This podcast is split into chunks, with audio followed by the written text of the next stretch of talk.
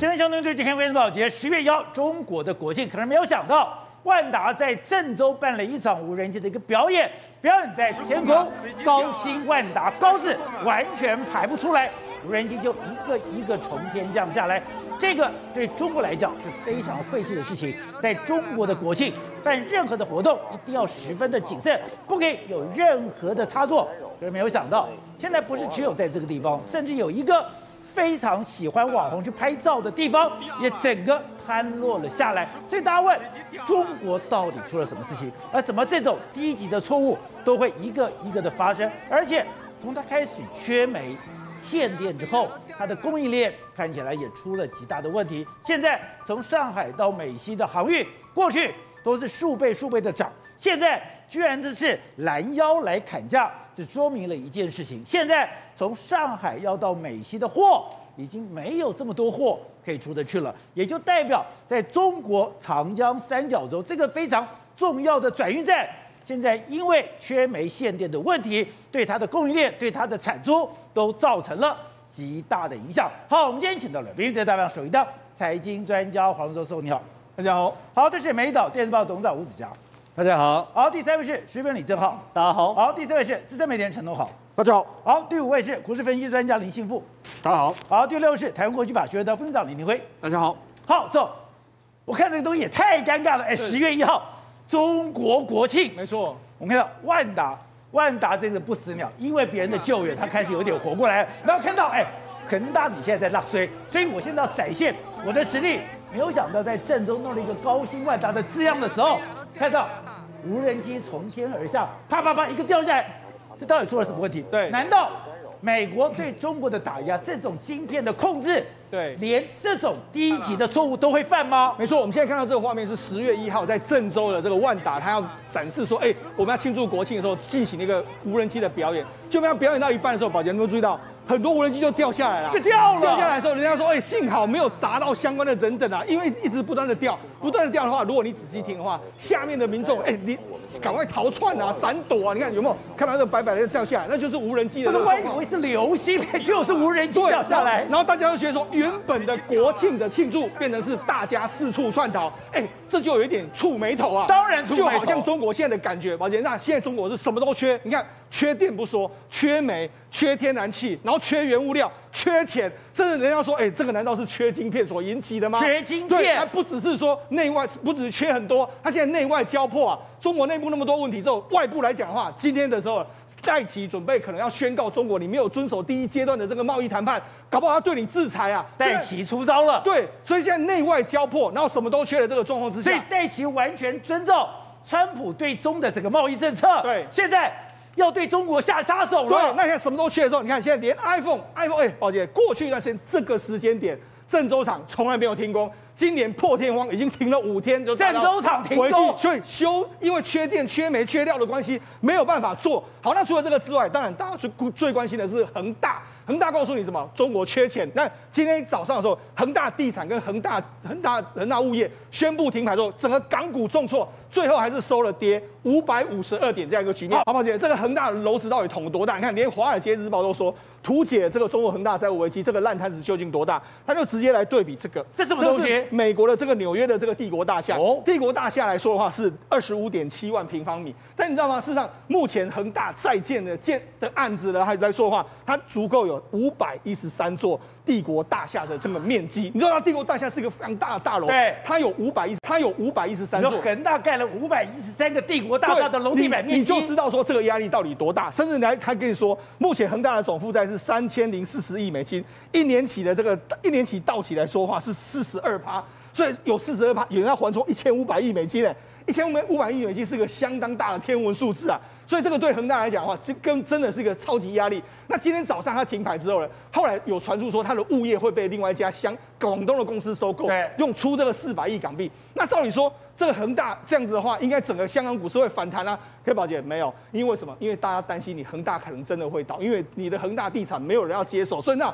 说为什么香港最后还是会重挫？因为所有的房地产股，还有所有的这个保险股，所有的这个所谓的银行股，全部出现一个大跌的这个局面。所以你说恒大如果真的有三这个三长两短真的出事的话，对，对中国伤筋动骨。对，那甚至呢，今天这个中这个香香港股市里面来说的话，所有的科技类股全部重挫。科技为什么科技股类股全部重挫？我们台湾今天也跌了大概约莫是一趴左右的数字。为什么？因为大家担心中国缺煤缺电之后会波及所有的电子产业。你看现在什么状况？你说我们的电子产业在中国做不出东西来了。现在我我们现在讲，事实上现在中国已经下了一个死命令，就是说我们今年的这个冬季的所有的煤矿的供应，你要给我充足，电力的供应要充足。所以他们现在怎么办呢？他们现在包括说像中石化、中石油，还有这个中海油三家公司呢，他们现在到海外去开始去抢天然气，回到。到什么时候？你现在才在开始抢天然气？宝杰，那为什么这时候抢已经来不及了？因为现在的这个天然气价格，宝杰，那相对去年这个时间点，它已经涨了五倍，涨五倍，所以它等于是现在要高价去抢天然气。那高价抢天然气之后，发电之后，你一定越亏越惨。所以对他来讲的话，他等于是。整个是当了这个潘啊，被人家拱。好，除了这个之外，他们现在怎样？只好去抢印尼煤啊，因为澳洲煤没没法进口，那怎么办？去买印尼。但印尼的煤呢，好的煤现在已经没有的货了，所以他们现在全部抢的都是劣质煤。那劣质煤就往加里曼丹附近的这个矿产去抢，所以又马马上要从加里曼丹运回到中国。好，那除了这个之外，还有更尴尬。因为他们都死都不进口澳洲煤，所以呢，哎，有这个这个相关的这个厂商，他果然很聪明。他这样子，好了，我们从澳洲运呢，那我们先转手到越南，转手到越南之后停下之后，然后再运回中国，然后跟中国说，哎，我们报关，我们是从越南进来的，在越南洗产地。对，所以你就知道说，事实上现在中国大陆来讲的话，因为缺煤的关系，还有缺这个天然气的关系，他们现在真的是变成是全世界的所有原物料的厂商哦。现在就是哎，只要听到抄这个所谓中国的枪的，就准备要大削他一顿。所以他现在变成了这种煤、天然气的冤大头。没错，好不好？姐是这时候呢，中这个习近平的智囊之一的翟东升他就出来讲话了。哎，他出来说什么？哎，这次的停电呢，他就讲了很多省份呢根本就毫无通知。譬如说像浙江省，他们两个小时之内就通知你说我要停电，就他说什么，领导也不一脸茫然不知，一脸茫然不知究竟。告诉你什么？他们因为他们打电话去给地方的这个支。这个领导说：“哎，为什么要停电？他们不知道，他们只是说，哎，他们被上面指挥，所以等于是完全大家为什么会停电，大家完全不清楚。好，那除了这个缺电的这个危机之外，我们先给大家看过去一段时间这个时间点来说的话，包括深圳的龙华厂，包括说像郑州厂来说的话，全部都是二十四小时加班在赶工所有的 iPhone。可是今年呢，你知道，因为这个富士康已经说了，他十月一号到十月四号龙华厂会停工，所以龙华厂基本上已经没办法做了。另外，就没想到这个郑州厂这个地方，他就说了，哎。”这个招工计划都暂停。他说国庆假居然可以放五天呢。他就说，哎，人家问他说什么问题，他说不知道哎。这个彩线都没有排满，过往过年都要，以前都要加班，那从来没有这么闲过。所以告诉你什么？目前整个中国大陆的 iPhone 里面来说，缺料还有限电的问题，让它整个产能受到非常大的排挤。那 iPhone 的新机来得及上市吗？而且现在的 iPhone 在欧美啦，如果你要等 iPhone 的话，已经要延迟一个月了。你现在完全到美国、加拿大、英国，你去打说我要买 iPhone 的时间点。原本来说的话是即时可以拿到，现在都已经要延后一个月，所以我就看到一条新闻非常有意思。前一阵子货柜不是大涨吗？没错，就现在美西到不上海到美西的货柜被腰斩，对，代表没货出去了。没错，事实上航运呢可以观察所谓全球的景气的这个动脉，所以你看，事实上现在美西的这个运价原本是一个货柜是一万五千，现在已经跌到八千。那往美东的话，原本是两万，现在跌到一万五，这跌幅都相当重。因为什么会这样子呢？告诉你，因为前一阵子大家都认为说啊，景气快要到了热点的时候，我就把这个货柜的轮轮船把它扣住，就没想到现在全部杀出来。就在这样的状况之下，今从礼拜五到今天为止，我们的货柜三雄长荣、万海、阳明全部都是跌停板，已经连续两天的这个时间点。所以告诉你什么？现在因为中国大陆缺电的关系，已经对全世界的经济造成了影响。不但是 iPhone 可能会买买的时间点比过往都要晚一个月的时间点，甚至现在连货柜都开始出现一个状况。甚至你知道吗？因为很多地方停电，比如说像杭州这些地方停电之后，整个纺织都开始因为原料出不来的话，未来一段时间他已经说了，越南的这个所谓的制这个所谓成衣厂，还有越南的制鞋厂也说，我准备要调涨价格。所以看。美西本来一万一块或一万五，现在变八千；美东两万变一万五。对，所以那跌幅相当，而且是几天的时间也都跌这样。所以告诉你说，这个景气啊，或者中国大陆的这个，因为他们缺电缺料的影响，对全世界影响是相当巨大。好，正好刚刚讲中国大陆现在是缺电、缺煤、缺料、缺钱。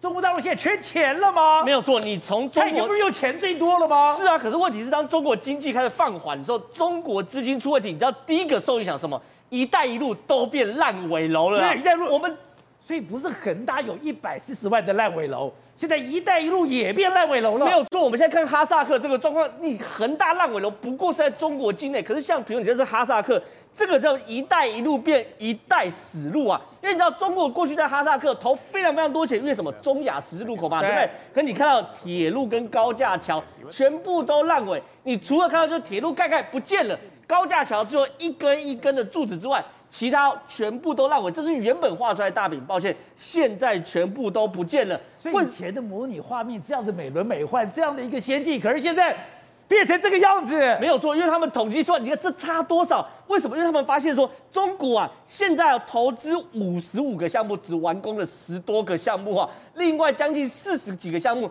对，能不能完工都不知道。所以现在哈萨克里面竟然有什么？哈萨克斯坦民主党反对党。站出来抗议说不要再跟中国合作了，所以哈萨克现在不是单一政党，现在是内部是有反对党的声音，要反对跟中国合作，然后这些呢全部都让我现我现在看到这个东西是盖不下去了吗？盖不下去，盖到一半停了吗？停了，而且你以为只有哈萨克，比如说我们看到巴尔干半岛，巴尔干半岛也很厉害啊，它要连接亚得里亚海跟黑海吧，中国也投很多钱，结果呢，你现在看到一个一百六十五公路，你看只有柱子上面全部都没有停工，然后呢什么时候复工不知道。这个东西对于整个巴尔干半岛也说，原来中国资金可能真的出问题，否则当然是加大力度把这个巴尔干半岛连起来嘛。没错，结果、欸、他当时去土耳其，别人以为一年要做的事情，他两个月盖完了，结果同样是中国做的，柱子盖好了，哎，柱子开始比较慢的，因为上面都是预铸的。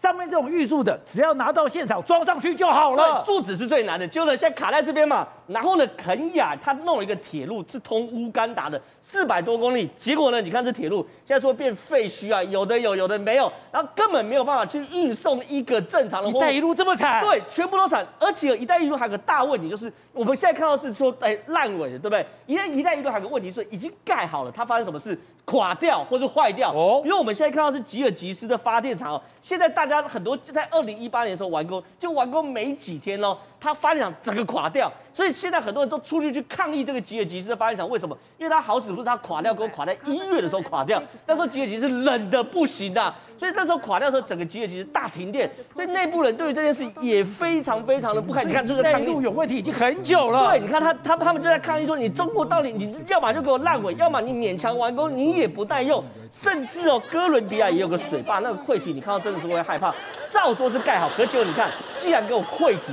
溃堤的瞬间，你看哦，下面的六百户是直接不见的，然后这是在下游的工人哦，还有来得及跑的哦。结果呢，哥伦比亚就完全全部撤离十二万人。中国过去很有钱的时候，你你知道他怎么花钱的吗？他过去十八年在一百六十五国里面盖了一万三千四百二十七个基础建设，花了八千四百三十亿美金，什么概念？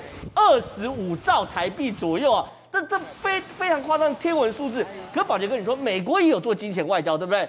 平均下来，二零一零年后，中国每一年都大傻逼八千八百亿美金，美国大概四百亿左右，所以他很有钱的时候是这不断的花钱，不断的花钱，不断的花钱。可现在发生什么？第一个资金跟不上，第二个呢，刚那种烂尾叫做品质不佳，第三个呢，他就算盖完了很多是什么高铁啊、体育场啊、歌剧院，哎，没有用的大白象建筑。最重要是现在民意改变。所以你现在看到马来西亚现在哎，现在已经改了哎一百多亿的美金项目，马来西亚翻脸哦，然后意大利也翻脸，哈萨克翻脸，玻利维亚也翻脸，所以这些国家现在干嘛？在赖账。现在对于赖账，这叫赖账啊！我所以我钱出得去回不来。对对，中国来说，他他前面都是我先借你嘛，可我借完以后，我赖账，我翻脸，我取消项目啊，然后这里变烂尾，烂尾没差，我就摆在这边啊。所以对中国来说，它是多重因素中，因为疫情，所以内需出了问题。你知道，再多不愁，法不责众，只要我欠你欠的够多，而且大家赖账的人够多，我就不会还了。那请问赖账是谁倒霉？是中国倒霉，中国被倒账嘛？所以现在中国真的，它因为资金断裂的状况，确实会面临到。恒大还是小事情，它的一带一路锻炼才是真的大问题。好，师傅，过去我们的台商利用中国这样的一个生产基地，结果呢，哎，赚的满钵满盆。结果现在断电、断水，现在缺料，甚至金这个包括人民币的往来、美金的这个东西，我们台商真的惨了吗？现在连 iPhone 十三的供货都要往后延了。哦，确实没错哈，因为。呃，目前台商聚集比较多的地方呢，就是在江苏哦，还有广东哦。那这两个地方呢，刚好就是这一次哦，中国大陆呢能耗调控的红色一级警戒区。所以呢，现在很多的台商呢，他们彼此见面，第一句就话说，哎，你最近被限了几天哦？大家都在聊这个议题，因为通常来讲的话哈，你如果毛利率越低的。那你可能被限电的情况就会越严重，为什么？因因为我同样一度电，我一定要给能够发展出更多的所谓的经济能量的产业，比如说像一些 PCB 啊，印刷电路板的，因为他们这个是比半导体的毛利率还要来的低。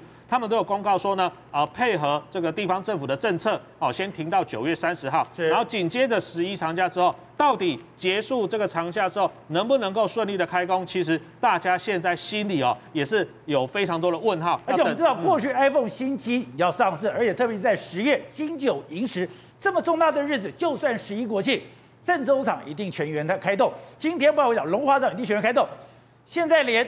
最有指标的鸿海、富士康，在这两个厂都可以休假了。哦，确实没错哈。那这个有两种情况，第一个就是说呢，可能啊，它有一些关键的零组件没有办法到货。哦哦，因为限电限产嘛。那你一台手机里面可能有上千个零组件，你缺了一个东西，可能它只是一个可能几块钱的小东西，但是你整台手机呢就组不出来了。哈，这是第一个。再来第二个呢，可能限电限产的影响之下，可能呢这个呃这个红海的工厂也会有受到一些影响，所以。很难得的，特别是在每一次呢，这个苹果发发表新机之后，我们先不管它当年这一款新机卖的好或不好，但是基本上你都要备一定的货，备一定的量。那这一次很罕见的，居然在十月哦十一长假的时候放了五天的假。那我想这个其实中国的这个缺电缺煤的问题呢，看起来还是相当。那另外一个指标就是上海到了美西，上海到了美东，它现在一砍砍了百分之二十五，真的代表说。这里的出货出了大问题，本来以为说所有的货一定要满载，就发现没有东西，只好赶快砍价。这有两个因素，第一个就是说呢，未来因为限电的原因哦，这个产出一定会减少，那我运出去我要送到美国的货呢，可能就比较没有之前那么紧，这是第一个原因。再来第二个呢，本来哦正常来讲的话，美国或欧美地区最大的哈这个采购时间本来就是圣诞节。那你船在海上走，其实大概就要一两个月的时间。到港口呢，你要做分销，再到各地的零售店，其实刚好是什么？你要在十一长假之前，这一艘船一定要出去，你才赶得上欧美的圣诞节的这个购物潮。如果说呢，你在十月中旬才出去的话，其实那个都来不及了，那个大概要明年。所以说，为什么现在它的一个这个运的量开始减少，跟所谓的假期的一个时间点也是有相当大的关系哦。好，董浩。继续我们看到习近平讲。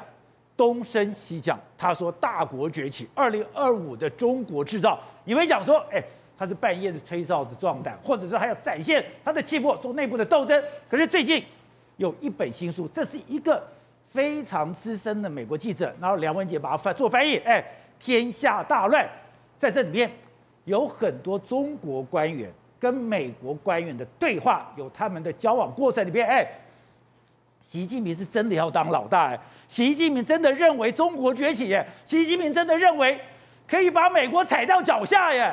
完全正确。先讲一个故事，你知道，呃，在今年年初这个拜登刚当选的时候，后来在今呃，拜登当选之后，在今年在阿拉斯加有一场会面，北京那边派杨洁篪出来，对，拜登总统这边派的是他的这个国务卿布林肯，我们都还记得那个画面，杨洁篪对着布林肯骂了一个小时，对。学教训了一个小时，那你以为是第一次吗？不，他不是第一次，那不是第一次，只是这次是让大家看，他骂给全世界看，告诉美国，你要跟我平起平坐，不要再对我指比手画脚。但是公开的第一次，没有公开的第一次在什么时候呢？其实就台湾很多人喜欢的这个川普，对，你知道川普才刚当选十一月，那个二零一六一六年十一月嘛，哈。然后十二月就准备要宣誓，呃，十二月一呃，隔隔年又要准备宣宣誓就职。其实包括杨洁篪这些人，当年不认为川普会当选，所以呢，在二零一六年的十二月呢九号那天，杨洁篪到了纽约，在第五大道六百六十六号，六百六十六号这栋大楼是谁的？川普大楼，不是川普女婿的家族大楼，在第十四楼，第十四层，杨洁篪跟。这个川普最重要的幕僚们见面，杨洁篪的那个教训，教训教美国人，告诉美国人你要怎么知道中国的游戏规则，在那一天，二零一六年的十二月九号那一天就已经开始了。你知道吗？其实在这场见见面呃之前两三个礼拜，杨洁篪见面见的是谁？是奥巴马的的官员。为什么？他们本来也认为希拉蕊会当选啊，所以我应该是先把希拉蕊跟奥巴马的这些的这个民民主民主党的这些官员先搞好。可是没想到他猜错了。记得川普在选举过程中一直痛骂中国，所以他们很不高兴。那场见面里面，你知道这个这这个《华盛顿邮报》这个记者太厉害了，他问到很多当事人，他就讲说杨洁篪这个会议桌两排吧哈，坐上去，杨洁篪的手的手上啊是那种很大的那种活页纸的那种公文夹，对，他没有打开，一大本放在桌上，开口第一句话就是跟你讲说。中国的领土啊是神圣而不可侵犯的。第一句话是这样子，第一句话讲完之后，就开始开始告诉像班农啊、像寇雪让这些人，他们要注意什么事情。新疆、台湾这些问题，你香港你不能碰，这是中国的这个主这个主权，你不能碰。那好笑的是什么？你知道吗？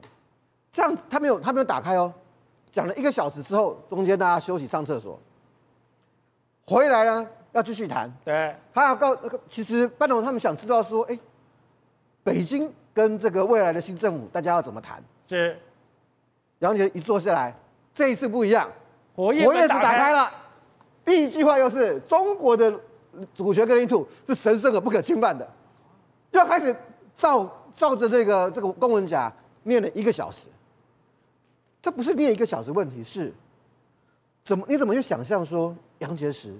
当着未来白宫主人的新团队在他的女婿面前，活生生用两个小时以上时间，把相同的内容重复讲一次给你听。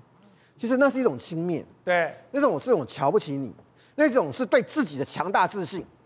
那那问题，那不就等于是皇帝派了这个什么呀？奉天承运，皇帝召约我跟你宣誓圣旨来了。我派的是钦差大臣来啊。那为什么杨洁篪他们会这么有自信呢？这就回到奥巴马身上，因为嗯，在奥巴马的时候呢，是中国自信心真正崛起很关键的一年。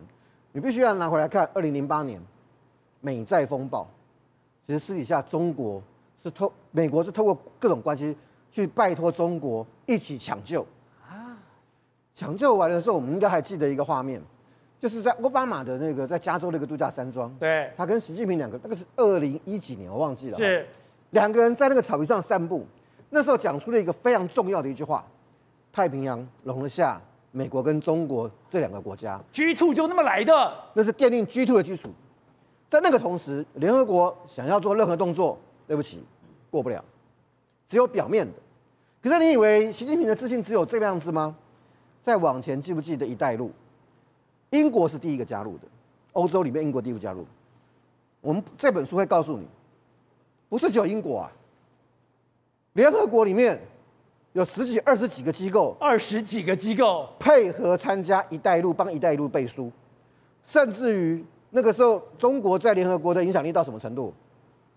维吾尔族流亡的时候，大国在德国，他以德国公有一个人以德国公民的身份要去联合国开会，直接被中国说他是恐怖分子，进不去。是美国的那个女。那个联合国大使，那个女生是曾经跟我们的外交官在对，他忙了两天，才把这个人变成非恐怖分子。你我那么这个很小的小故事，可是他就告诉你一件事情：联合国是谁在影响的？已经不是美国了，是中国。好，所以董事长，之前我在想，习近平哪来的底气？你为什么觉得你可以跟美国一较高低？你为什么可以觉得你可以压制美国？那本书讲得清清楚楚，原来。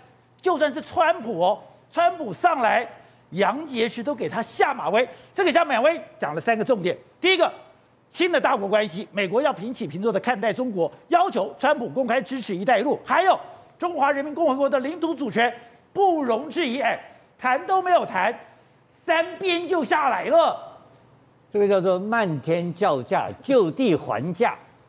那全世界在形容中国的外交哲学叫什么呢？叫愤怒外交。愤怒外交，他讲得很大声，然后就做一点点，所以不见得哦，这不见得啦。但他当然了，他跟他们从从这个，我记得从奥巴马开始，他就推出他的理论，外交理论，就是新型大国关系，是一直要争取到跟美国能够并驾齐驱。刚刚除了东豪讲的，在联合国的地位，在上海合作会议里面，包括在一带一路的扩张，全部是采取了一个强势的扩张策略，到一直到什么时候结束呢？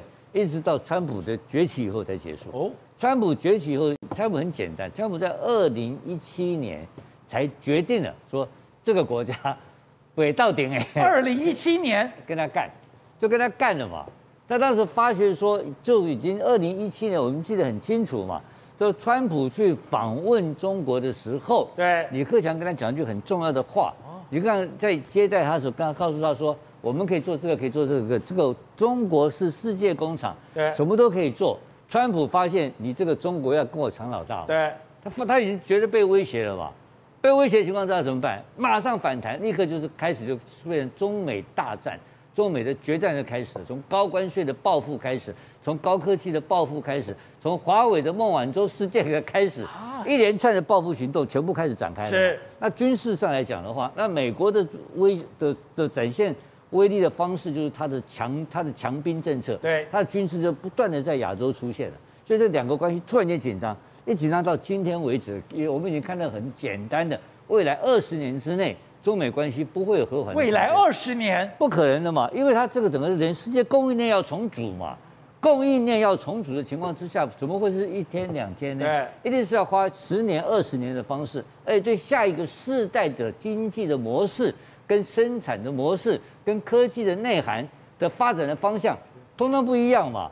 所以这个是美中国正在接受美国一个高压测试，能不能过这个关，或者他要不要修正，这都是在最近两三年内，全世界都要适应一个新的环境，台湾也其中之一。好，对，美国也太可怕了吧？这样子打下去，哎，现在所有的后遗症、所有的症状全部都跑出来了。第一个。全世界本来以为站在中国那边，现在跳出来了。现在包括你的供应链，让你缺工、缺料、缺煤、缺电。